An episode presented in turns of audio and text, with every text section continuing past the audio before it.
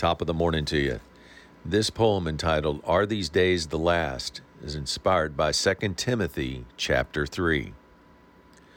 Are these days the last, full of peril, great stress, and disorder? People filled with love for themselves, ungrateful, unholy, hate hoarders?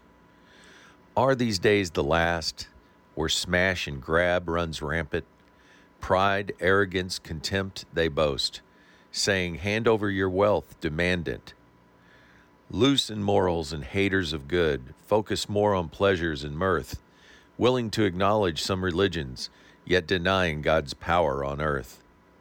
All these things you'll see predicted in 2 Timothy chapter 3 of God's Word, described as some of the last days' behavior to be expected when evil gets stirred. In the midst of these frightful occurrences, we as Christians are not to lament, for our God has clearly instructed to hold on to his teaching without relent. These sacred writings contain hope, full of good guidance and instruction.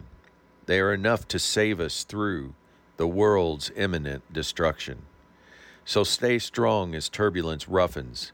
Keep your eye on Jesus the King, for what is meant for evil turns good, and in victory ahead we'll sing Glory to God in the highest, peace on earth, goodwill to all.